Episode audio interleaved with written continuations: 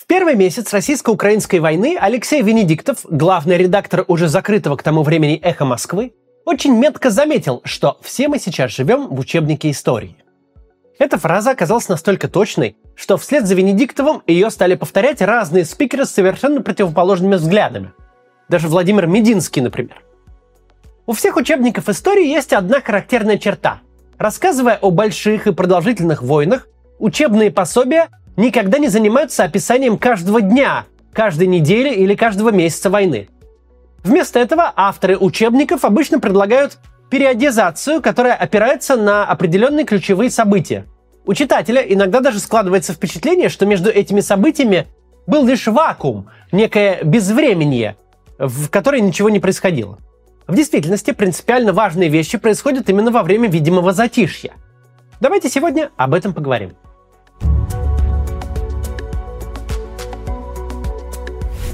Как верно заметил главред Эхо, жить в учебнике истории – это катастрофа. Прямо сейчас мы, в общем-то, не живем нормальной жизнью. Мы висим в безвоздушном пространстве. Месяц назад на хронологической линейке войны появилась очередная контрольная точка. 11 ноября победой для Украины завершились бои за Херсон. С тех пор соразмерных по значимости событий пока что не происходило. Мы знаем, что впереди нас ждет какое-то новое ключевое событие, но понятия не имеем пока какое. Где оно случится и когда – Спрашивается, как ориентироваться в настолько непредсказуемой ситуации? В философии, как и в военной науке, находит свое применение закон перехода количественных изменений в качественные. В рамках закона любые изменения накапливаются постепенно, а реализуются скачкообразно. В отличие от скоротечных локальных конфликтов, большая война состоит из двух постоянно сменяющих друг друга периодов. Это период накопления сил и средств и период проведения крупных операций – у успешных военных операций всегда есть начало и конец. Если наступление развивается удачно, если войска не долбятся об одни и те же оборонительные позиции, а идут вперед, то наступающие части неизбежно отрываются от своих тылов.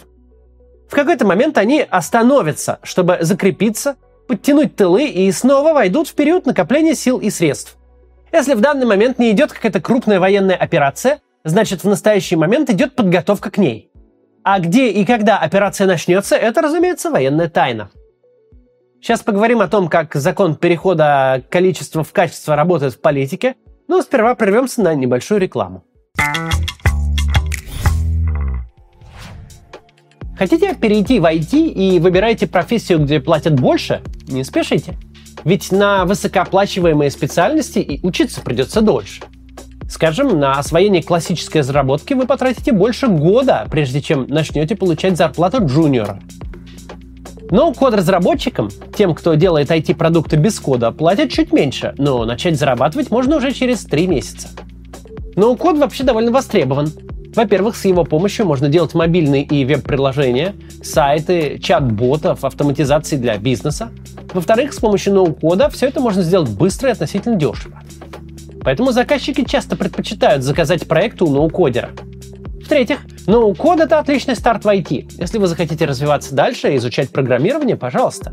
Вам будет проще, ведь вы уже будете понимать логику создания IT-продуктов. Зарплата ноу-кодеров, как почти везде в сфере IT, зависит от грейда.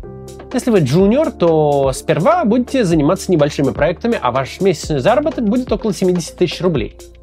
Станьте сеньором, будете получать около 200-300 тысяч в месяц. При этом границы грейдов довольно м, прозрачные. Много зависит от заказчика и вашей с ним коммуникации. Сейчас школа Codebreakers проводит вебинар «Как попасть в IT с нуля». Там вы узнаете, почему ноу-код сейчас самый перспективный и быстрый путь в IT, что нужно, чтобы освоить ноу-код за 3 месяца с нулевым опытом, почему ноу-кодерам готовы платить от 150 тысяч рублей за проект – как находить заказчиков по всему миру и зарабатывать в любой валюте. Вебинар проводит опытный ноу-кодер Анна Радзиевская. Она работала в Яндекс и Клин продукт-менеджером, а также запускала стартапы в США, Европе и России. Вебинар этот бесплатный, так что приходите послушать, это ни к чему вас не обяжет. Продолжим.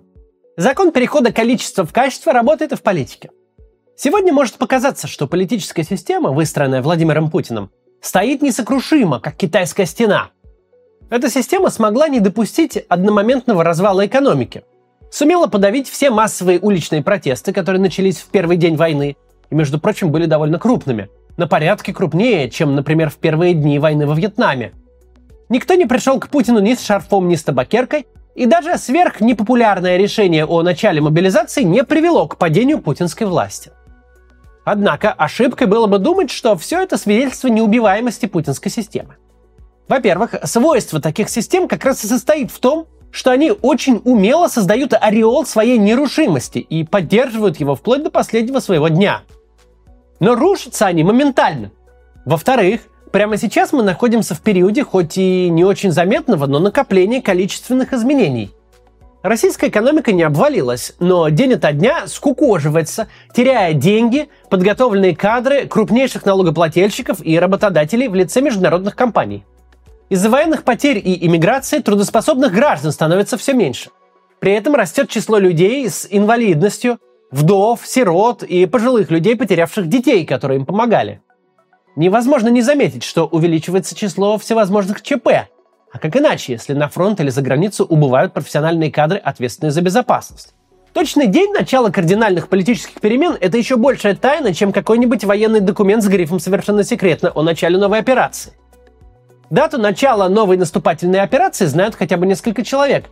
Дату, которая войдет в историю как день конца путинской власти, заранее не знает никто – когда все негативные последствия никому не нужной войны накопятся, когда они достигнут критической массы, в этот момент все, что угодно, может оказаться последней соломинкой, которая сломает спину верблюду.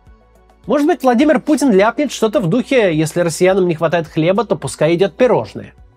Тысячи раз путинские перлы не приводили к взрыву народного возмущения, но тысячи первый путинский афоризм может стать искрой в пороховом погребе – может быть, после десятков тысяч смертей какая-то одна отдельно взятая смерть сработает как триггер. Может быть, после тысячи политически мотивированных судебных расправ к срыву резьбы приведет какой-то отдельно взятый неправосудный приговор, причем вовсе не обязательно имеющий именно политическую подоплеку. Наша звезда пленительного счастья обязательно взойдет. Для формирования этой звезды вовсю уже копится материя. В наших с вами силах поспособствовать накоплению этой материи – и приложить все усилия к тому, чтобы из критической массы образовалась именно звезда, а не какая-нибудь черная дыра.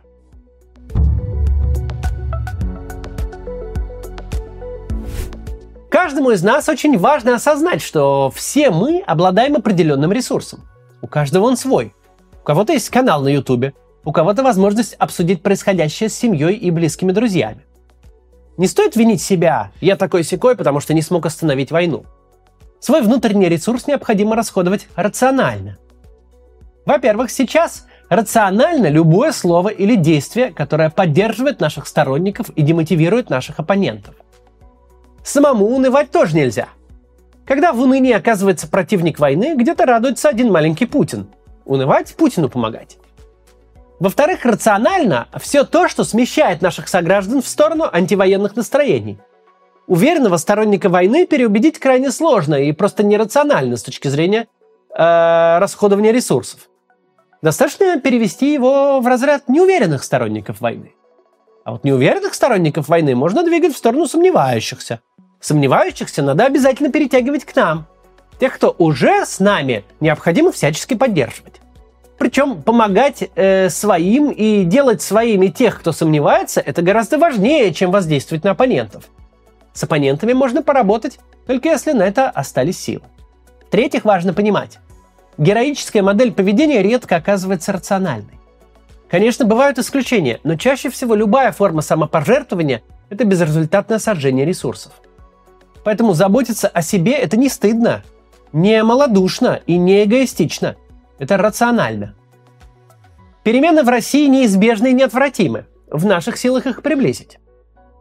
Например, за последние три месяца число уникальных зрителей из России, посмотревших хотя бы одно видео на моем канале, достигло 7 миллионов человек. Это существенный рост. И это без учета тех россиян, кто смотрит этот канал из-за рубежа.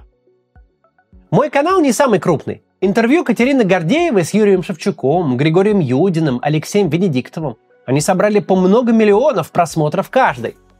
Но даже если взять одну только мою аудиторию и привести ее на выборы, Уже этого с запасом хватит, чтобы в дни коренных изменений в отечественной политике в российском парламенте оказалась либеральная партия. На прошедших выборах в Государственную Думу только две партии получили больше голосов, чем количество россиян, которые смотрят мой канал сегодня из России. Эти партии – это Единая Россия и КПРФ.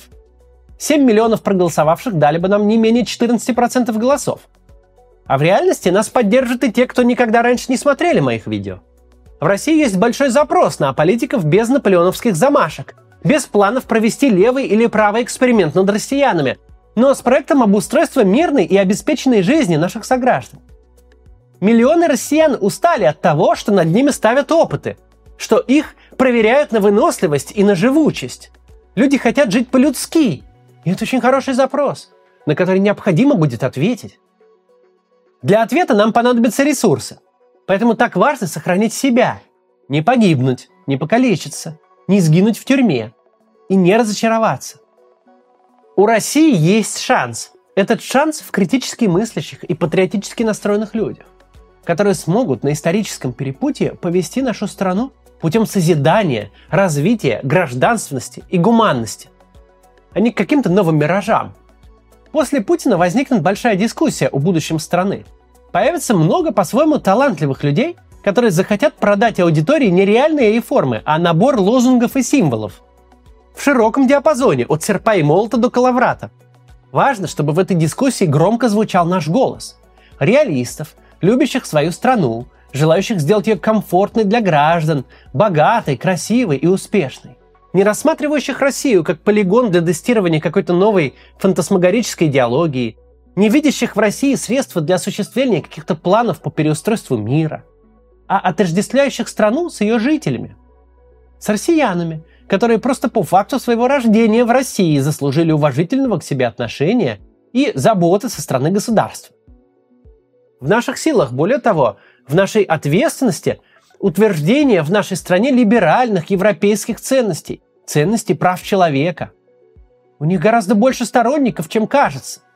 В России много людей, которые не любят само слово либерализм, но по своим взглядам и стремлениям являются как раз убежденными либералами, которые хотят не проведения блистательных военных кампаний, не построения общества в ровные ряды и шеренги, а достойной жизни для себя, своей семьи, личной неприкосновенности, возможности через легальные процедуры повлиять на жизнь своего района, города и страны, наконец, своего представительства в органах государственной власти.